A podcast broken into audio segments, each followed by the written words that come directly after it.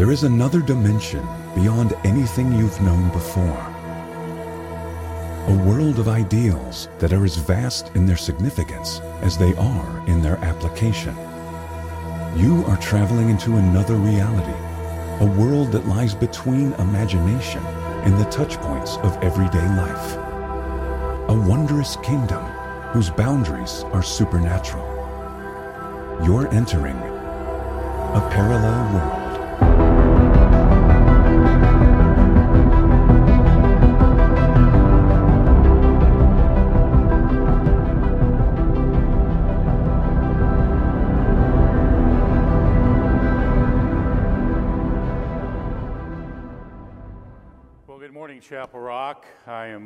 You're here and that we have the opportunity today to uh, spend some time in the Word together. Uh, I'm grateful for this privilege that uh, God has given us to be in His Word. Uh, and I'm also grateful for this past week. We had a, a couple of days, Sherry and I and Christine, our daughter, to uh, go to St. Louis to visit Sherry's family, and um, it was hot. Um, it was 107, 108 heat index almost every day. And, um, and so we didn't get to do a lot outside, but we did get a chance to see family and uh, spend some time together. That was good. I hope you had a safe celebration of the 4th and, and remembered this week to um, call to mind those people who have served and served well and the freedom that only God gives us in this country. And uh, I'm appreciative of that. So we had a chance to reflect on that and do that. I'm glad you're here this morning opportunity to be in the sermon series we have on the parables that are found in the Gospel of Luke. And uh, in the Gospel of Luke, Jesus uses these parables, which simply defined are earthly stories with a heavenly meaning, okay? And that's a simplistic way to look at it. There's more to it than that. But uh, we have the opportunity to do that today. And we have an opportunity to, uh, to challenge ourselves and to hear what God wants to say to us. And I want to talk to you today in just a moment about keeping one eye on heaven. Okay? One eye on heaven. All right? But before we do that, let's pray together. Our Father in heaven, I want to thank you, Lord, for the opportunity to be here today, for the privilege of your word, how it speaks to us, how it changes us, how it challenges us how it just takes us and shapes us and molds us if we open our hearts and our minds. And so, Father, I pray that you will allow us to hear what we need to hear, to see what we need to see in the text, and then, Father, be able to apply those things to our lives. We're grateful most of all for Jesus, who allows us to be able to do so. It's in His name that I pray. Amen. How many of you have ever heard the phrase, keep your eye on the prize? Anybody heard that phrase before? Yeah. And what that means, it can mean something different in almost every walk of life. Uh, for me, from an athletic background, I learned that when I was young, seventh grade. I went out for track and field for the first time. And uh, my coach said, What do you run? I said, I don't know. He said, You're now 440 man. I didn't know what that meant. It just simply meant I was going to run 440 yards as fast as I could. And the one thing I learned from him early on is that if I sprint the first 200 yards, I'm not going to win the race, okay? You got to pace yourself. But he also taught us in any race, in track and field, do not look back. Keep your eyes on the finish line, keep your eyes on the prize. Because if you keep your eyes fixed there, you're not going to let anything else come into play. Now, that's true in the athletic world. For example, in baseball, in, uh, in a hitter, a batter at the plate, uh, some of the greatest hitters of all time, it's been proven of Ted Williams and Tony Gwynn and other players that uh, they could only see the baseball up to about three to four feet away. After that, you're swinging in a zone. Most players, even at the professional level, can't see the baseball past six feet out. They're swinging it at a zone, thinking the ball won't break too much and they'll be able to get a hit. But the key to being a good hitter is to keep your eye on the ball, keep your eye on the prize. Shooters, the same way. In basketball, I coached basketball for 11 years at a small college, and uh, when I'd work with our shooters, uh, we would help them understand that it's not just form, you know, keep your elbow in and keep the ball up, and then when you shoot, you extend and you lay these fingers over the front of the rim, not the back. And if anybody runs at you, anybody runs by you, anybody yells at you while you're doing that, anybody sticks a hand in your face, don't pay attention. You keep your eyes fixed on the rim because that's where you're going to score. Now, just to let you in a little secret, in the NBA and professional basketball, um, defenders have learned that there's a little trick that they can play. As they run at a shooter like Steph Curry or uh, years ago Steve Alford at IU, pure shooters, if you run at a pure shooter, don't just run by them and yell or anything else. Get your hand up, and as you go by them, push their elbow up just a little bit. Just push their elbow up. Throws their whole shot off. Now, if the referee doesn't see that happen and the shooter misses a shot, what's the shooter do? Come on, you know, come on. But if they call the foul on the defender, what happens? Come on, come on. You see, in the NBA, nobody's ever wrong, see? And so the defender or the offense, one of the two. But you got to keep your eye on the rim. If you don't keep your eye on the rim, you don't make it. There are other areas it applies to to keep your eye on the prize. My third grade class, when we were learning multiplication tables. Anybody remember that? You do remember multiplication, right? Okay. Um, you know, our teacher, our third grade teacher, would look out on the class. We knew once we headed down into the year of school that somewhere along the line she would call on you. And she would call on you to, for example, she might say, Fred, stand up. I want you to do your multiplication tables for the sixes. And I'd stand up and say, 6 times 1 is 6, 6 times 2 is 12, 6 times 3 is 18, 6 times 4 is 24, 6 times 5 is 30, and on and on and on and on until you get 60. And then if I did them all right, if I get them all right, our teacher, as a motivator, would pull, before she asked anybody, she would pull out of her desk a basket and put it on top of her desk. And it was filled with candy bars. And if you could do your sixes or your sevens or your nines or whatever she asked you to do that day, you got to choose the candy bar out of the basket. Now, unfortunately, during those days, they didn't put Snickers in there. But they did, she did put Bun candy bars in there. Now, other than Snickers, a Bun candy bar will light me up. And so I was out there and I was hoping, I was praying, I was sitting in my seat going, I hope she calls me first. I hope she calls me first because I don't want anybody else to get that bun candy bar.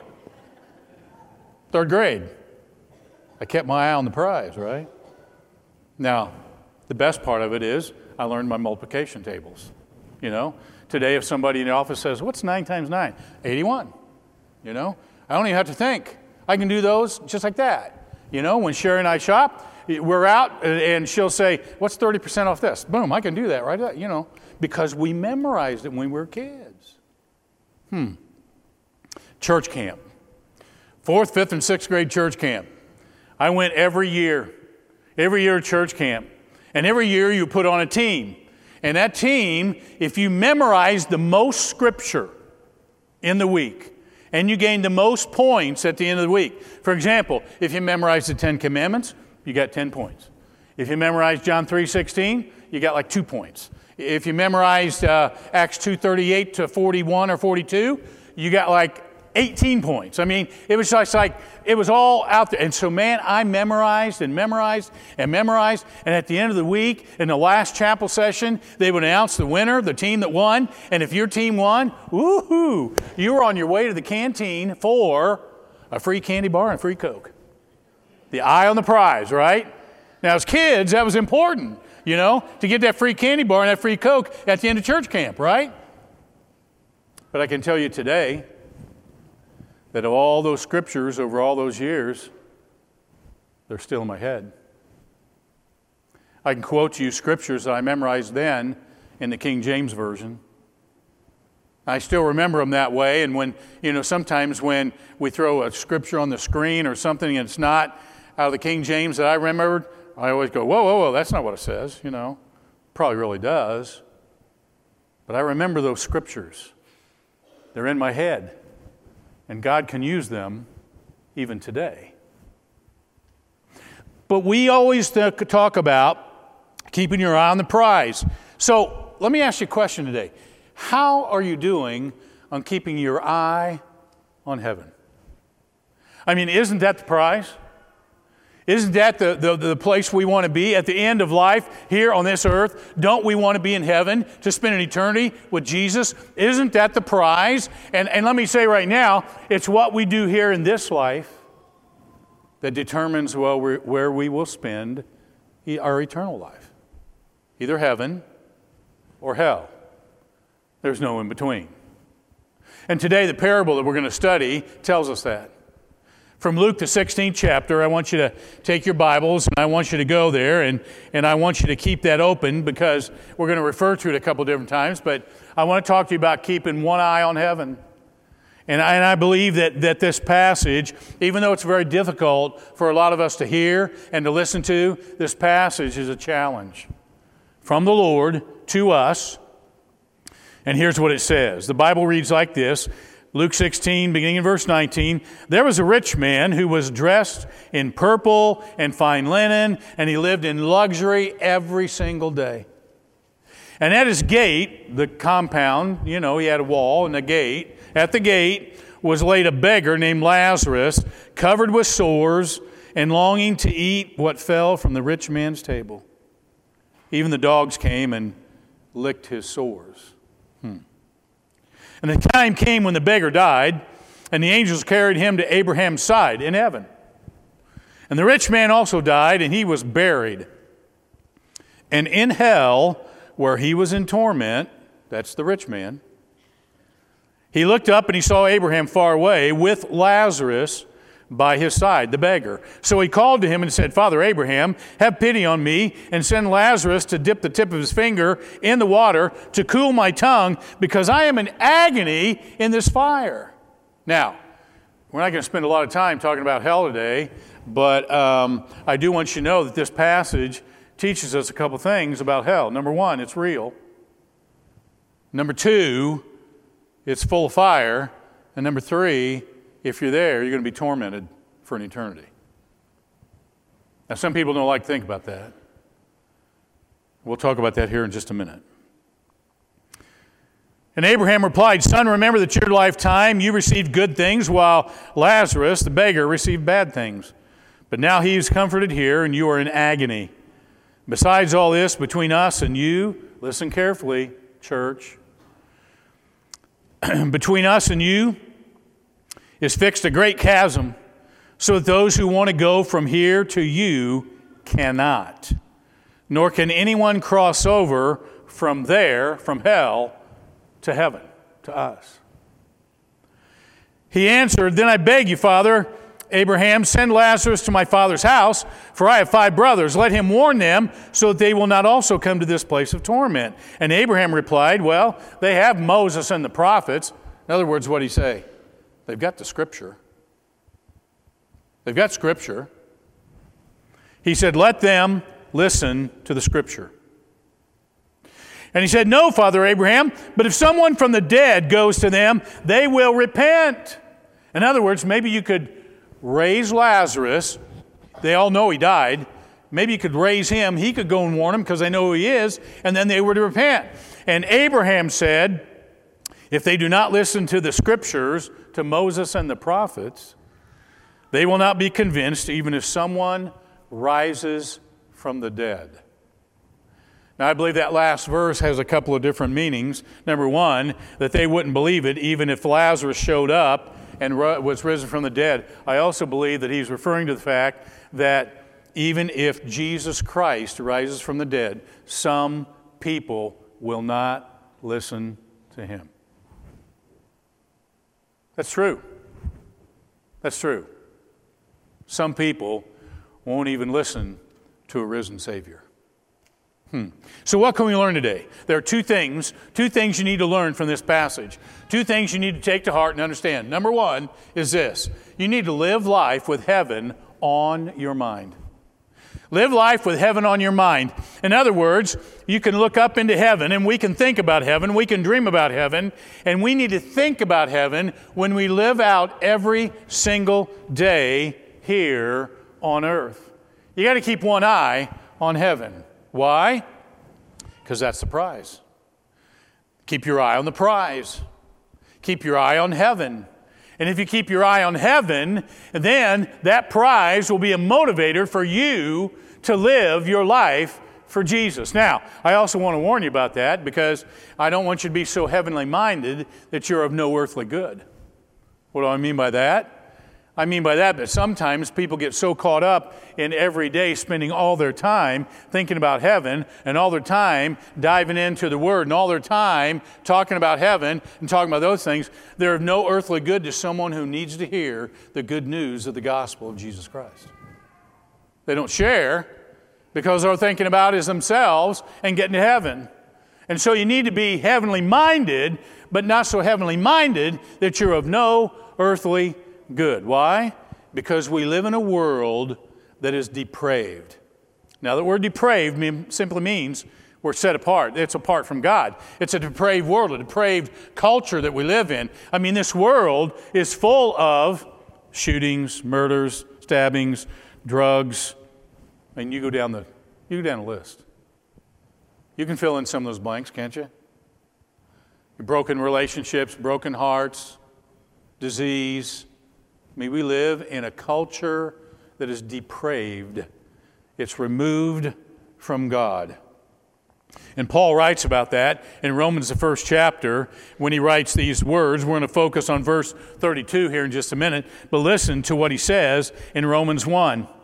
Therefore, God gave them over in the sinful desires of their hearts to sexual impurity for the degrading of their bodies with one another. They exchanged the truth of God for a lie. Hmm.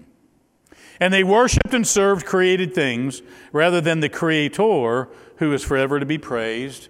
Amen. Now, because of this, God gave them over to shameful lusts. Even their women exchanged natural relations for unnatural ones. In the same way, the men also abandoned natural relations with women, and they were inflamed with lust for one another. Men committed indecent acts with other men and received in themselves the due penalty. Listen to what God writes for the due penalty for their perversion. Perversion. Furthermore, since they did not think it worthwhile to retain the knowledge of God, he gave them over to a depraved mind. In other words, our depraved culture comes from a depraved mind to do what ought not to be done. They have become filled with every kind of wickedness, evil, greed, and depravity. They're full of envy, murder, strife, deceit, and malice. They are gossips, slanderers, God haters, insolent, arrogant, and boastful. They even invent ways of doing evil. They disobey their parents. They are senseless, faithless, heartless, and ruthless. Now listen to verse 32. And although they know God's righteous decree that those who do such things deserve death, they not only continue to do these very things, but they also approve of those who practice them. What? Yeah. Here in this text, it's talking about people who choose to be in a same sex relationship, and God says that's a perverse thing. That goes against my will, my intended will for every human being. But it can be also said of those who approve of abortion. And we just went through two weeks ago the whole abortion issue, and everybody's all upset and about, you know, you're going to take it away and you're going to do this and do that. You know what? It never should have been approved of in the first place. Did you notice what verse 32 said? It's not only that people are inventing ways to do evil, but they're looking at others and saying, Yeah, go ahead and do that. I mean, it's your life, it's your body. You do whatever you want. I, I'm okay with that. And God says, The person who approves of that kind of behavior is a sinner, separated from Him. because they approve of the sin. You see, we don't like to talk about that, do we? We don't talk, like talk about heaven and hell and, and those kind of sins in the scripture because some of you have friends. Some of you have family members who have gotten caught up in those kinds of sins and others. And I might remind you that there is forgiveness of those sins. If you'll repent and turn away from those sins and come back to the Lord, He will forgive you and give you righteousness once again. 1 John 1 9, He'll do that for you. But if you stay in that sin, you got big trouble. Because when you stay in that sin, what happened to the rich man? He wound up in hell. There is a real hell, and it's an eternity of torment. So you need to stay away from that, and you need to choose heaven instead. What path are you going to be on?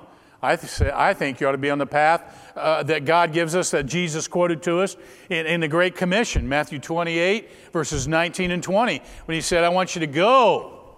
I want you to go and make disciples. Okay? And baptize them in the name of the Father, Son, and Holy Spirit, teaching them to observe all that I have, listen, all I have commanded you. And lo, I'll be with you always, even to the end of the world. I want to pull out those four action words. You need to go, you need to make, you need to baptize, you need to teach. That's the path God wants you on. That's the path God wants you to be doing. In this culture that's full of depravity, you're to be carrying out the great commission of Jesus Christ. Now, I got a buddy of mine in ministry says most often churches now these days are doing the great omission. They're not doing anything to reach out and bring people to a saving knowledge of Jesus Christ. But we know that that's what we're called to do. It's the path that we're called to be on. We don't need to be in the great omission, we need to be in the great commission of Jesus Christ. I don't know about many of you. How, many of you have ever read um, Lewis Carroll's classic work, Alice's Adventures in Wonderland? How many of you read that? Okay, a few of you. Um, I never have. Um, I chose to read. Uh, I chose to. I chose to have read uh, the 50 greatest running backs of the NFL instead of this. But I hear it's a classic, and um, and it speaks volumes when they have a conversation recorded in there where Alice, she's in Wonderland, okay? And she has a conversation with a Cheshire cat. And here's the way it goes Alice says, Would you tell me, please, which way I ought to go from here? And the cat responds and says, Well, that depends a good deal on where you want to get to. And Alice says, Well, I don't much care where. And the cat says, Well, then, it doesn't matter which way you go. Is that you? Is that you today? You don't really care where you're going? I hope not. I hope you really care, and I hope you keep one eye on heaven, and I hope you're really practicing what God has given you in His Word because that's going to give you the opportunity to see Him for an eternity. You need to care about the path that you're on today. The second thing you learn here in this parable is simply this you need to make decisions with Scripture in your mind. Now, years ago, I don't know if you remember this or not, years ago, before everybody had, you know, the bands that say, you know, pray for America or live strong, or if you have a friend who has cancer, you know, um, somebody, their name like Joe Strong or whatever. And everybody had those. Well, way back, there was one that came out in Christian bookstores, and it just said WWJD. What would Jesus do? What would Jesus do?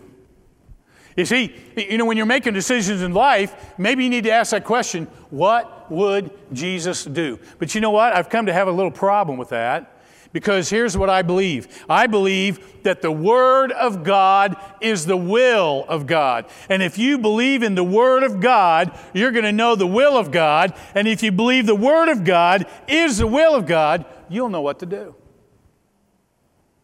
You'll know what to do. When that temptation comes along, you'll know what to do. When that, when that difficult decision comes, you'll know what to do. Because the Word of God is the will of God for your life. And that's why Jesus said, and teach them to observe all that I have commanded you. What He's commanded is what we need to teach and what we need to practice. And you see, I believe that, that, that in that scenario, we've got to understand that even in this text, you remember in this text, you remember what was said here? You know, the guy's in hell, the rich man's in hell. He's looking up at Abraham and he's saying, Hey, Abraham, can you do something here? Because, you know, I, I need some relief, but, but, but I also have brothers and they need to hear. And, and Abraham says, They've got the scripture, they've got Moses and the prophets, they know what it says. If they just listen to what the scripture says, then they'll know what to do. And then he says, well, well, just send somebody. Send somebody because they're not listening, obviously. Send somebody, maybe resurrect somebody from the dead and let them go because they'll believe them. And Abraham says, what? If they're not going to listen to the scripture, they're not going to listen to a resurrected person. You see, that's where our culture is today. Our culture is caught up in a situation where they don't want to hear anything from the Bible. Don't, don't tell me that. Don't read to me from that Bible. I don't want to hear anything about it. I've got a family member doesn't want to talk about Scripture, doesn't want to talk about Jesus, doesn't want to talk about the Bible. Okay? Our culture is like that. They don't want to hear about the Bible. They want to hear about what they want to do in their depravity in their depraved minds, they want to do what they want to do. So look around you in the world. Is it good? No. We live in a tough place. It's because of the depravity and the separation from God. You know, when I was a young preacher, and that's been a long time ago. Um, I was a young preacher, I, I really had a hard time with Billy Graham. I was 18, 19 years old, and you know, I went off my first year of Bible college and I thought I was really learning a lot and, you know, that kind of thing. And I watch, I'd watch his crusades. I would listen to him preach and I'd see at the end how they would all come down in decision time and they would pray over them and then that was it. I thought, that can't be it. There's got to be follow up. There's got to be follow through. There's got to be, you know, all these things they need to. What, that's wrong. And I was fairly critical of Billy Graham's crusades. And then I began to realize, after digging in a little bit and researching it, that's not all. Because the end of Billy Graham Crusade, when they come down front and they get them with counselors and they pray over them and they pray with them, they fill out a card, and then those cards are distributed to local churches where that crusade is held, and those churches follow up on those people. I thought, oh, boy, stupid me, you know. Then I started studying out Billy's life. Found out that his favorite saying while he's preaching, you know what that is, right? If you listen to Billy Graham, his favorite saying, the Bible says. The Bible says, not I say, not anybody, the Bible says. That's his favorite saying. I began to listen to that. I began to listen to what he was saying, and I began to listen to all of his, his uh, uh, preaching and teaching and, and that kind of thing. And the one thing I noticed was, even as big as Billy Graham became, I mean, he served like seven presidents as a counselor as big as he became, listen now, he never became bigger than Jesus. He wouldn't allow that to happen. People wanted to give him accolades, he wouldn't let that happen. People wanted to put him up on a pedestal, he wouldn't let that happen. Because he knew that the Scripture, the Word of God, the truth of God, was what was important, and God Himself was the priority. Is that where you are? Where the Bible says? And if the Bible says it, I believe it, and that's it, you know? I mean, that's where I try to live my life. If the Bible says it, that's it. Done. We're not talking about it. If the Bible says it, that's truth. That's what it is. I'm a pretty black and white guy. And I believe that the scripture is true. And I believe every word of it is true. Do you? because that's going to make a difference in how you live life and then where you wind up at the end of your life. Did you notice here in this text? Did you notice something about the rich man? The Bible never says he did anything wrong. The Bible never says he did anything wrong. Did he commit any sin, anything like that? Well, you know what the Bible tells us? He did nothing. He did nothing for that poor beggar at the gate. He didn't feed him. He didn't care for his wounds. He didn't do anything. He did nothing. And he wound up in hell. And, Christian, you better hear this. If you think you're serving Christ and you're doing absolutely nothing for anyone else or for the church or for the cause of Christ, you got a problem. You got a problem. Because God doesn't care for that.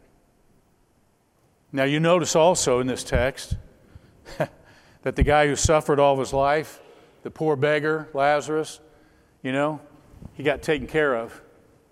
My guess is his faith was in one place that even if things didn't work out here on this, this earth, God would take care of him.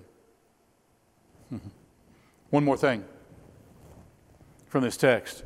Did you notice Abraham pointed out when the rich man said, Send somebody, put some cool water on my tongue. I'm, I'm burning up down here, that kind of thing. What did Abraham tell him? We can't come to you, and you can't come to us because God has set up the chasm. You can't go from hell to heaven. You can't go from heaven to hell. The chasm is set up. What you've done in this life, what you've lived out in this life, that determines where you spend an eternity. So you better make decisions with Scripture in your mind and on your heart so that you'll do the thing that God wants you to do. There's old saying, it goes like this it says, This life shall soon be past, but only what's done for Christ will last. You can do a lot of good things in life for other people. Good. I try to do that. But only what's done for Christ is going to be eternal. Only what's done for Christ is going to last. My service to Him. That's my life. So I got to keep one eye on heaven. And how am I going to do that? I'm going to live a life with heaven on my mind, and I'm going to make decisions with Scripture in my mind. And if I do those two things, I got a lot better chance of living my life in honor of the Father in heaven. You might remember the name Al Kaline. Al Kaline was uh, a pro baseball player, played for the Detroit Tigers. Uh, and uh, late 60s, mid late 60s, maybe early 70s. Man, he could run, he could throw, he could hit. I mean, he was just an amazing baseball player. And at the end of his career, toward the end of his career, they had a big banquet to honor him in Detroit, and uh, 2,500 people paid to come to the banquet. And uh, at the banquet, uh, the guy who was going to introduce him from the Detroit Tigers uh, system uh, got up there at the podium and he said, You know, uh, Al could, man, he, he had this many hits in his career. He had this many singles, this many doubles, this many triples, this many home runs. He had this many RBIs. He threw out this many people. He stole this many bases. I mean, he went down the whole list of all of his accomplishments as a professional baseball player. At the end of that introduction, Al Kaline stood up and walked to the podium. Everybody cheered. Everybody clapped. Everybody in a roar, and then they settled down. Al Kaline stepped to the podium and he thanked the person who introduced him. He thanked everybody to come that night. And then he said, Yeah, over my career, I had this many hits, and I threw out this many people, and I hit this many home runs, and I did this, and I did that. Then he looked up, and the place got really quiet. And he said, But there's got to be more to life than this. There's got to be more to life than this. Hitting a baseball, throwing a baseball. There's got to be more to life than this. I'm here to tell you today, my friends, there is. And that's a life that's lived with Jesus Christ walking with you. That's, that's the more. It's got to be more than this life, what we do here. It's walking with Him. And you can do that when you keep your eye on heaven. Some of you here today have never made that decision. Some of you have never given your life to Christ. You, you attend, you pop in and out, you show up, you do whatever, but you never, never given your life to Christ in Christian baptism and begun to live for Him. Today should be the day. Today should be the day. And there are some of you who gave your life to Christ years ago, or maybe even just six months ago, and, and you, you did go into the baptistry, you did come out and you served for a while, and then you got a little distracted, and the world caught your eye, and, and you began to wander a little bit, and you've been kind of floating, and you're not making good decisions. You're not following Him. And your eye, it's not even close to heaven. Oh, you're, you're baptized. But what are you doing for Christ that will last? That's the question.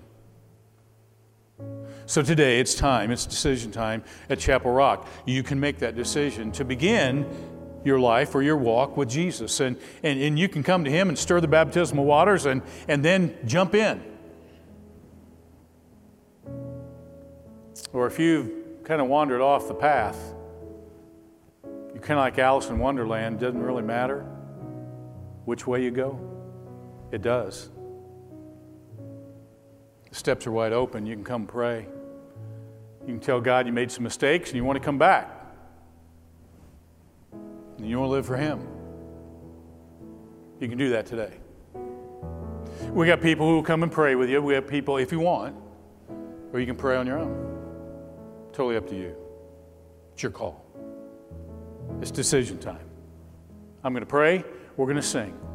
While we sing, why don't you come? Father in heaven,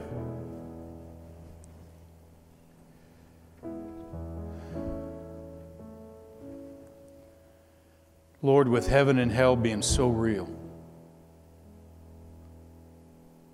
and with our choices being so critical, God, we can't go through life without you. And so, Father, I'm praying today that the Holy Spirit will move upon each and every one of us. And for those of us who need to renew our commitment, renew our faith, and get busy serving you, I pray, God, that will happen. And I pray, Father, for those who have never, never, ever, for the first time, given their life to Jesus, I pray they'll do that today. And Father, whatever it is, maybe there's a sin that needs to be gotten rid of, maybe there's a relationship that needs to be mended, maybe I don't know, Lord. You do. And you know what, Lord? We do. We know what we need to do. So, Father, may your Holy Spirit move upon this group, and may we respond to you, and may we give you the glory and the honor you deserve by once again surrendering and serving you. I'm just going to pray this this prayer of submission in Jesus' name. Amen and amen. Why don't you stand with us? Why don't you sing with us today? And while we sing, if you want to make a decision, if you want to pray, if you want to come to Christ, if you want to get off the wrong road and get on the right one, why don't you come while we sing?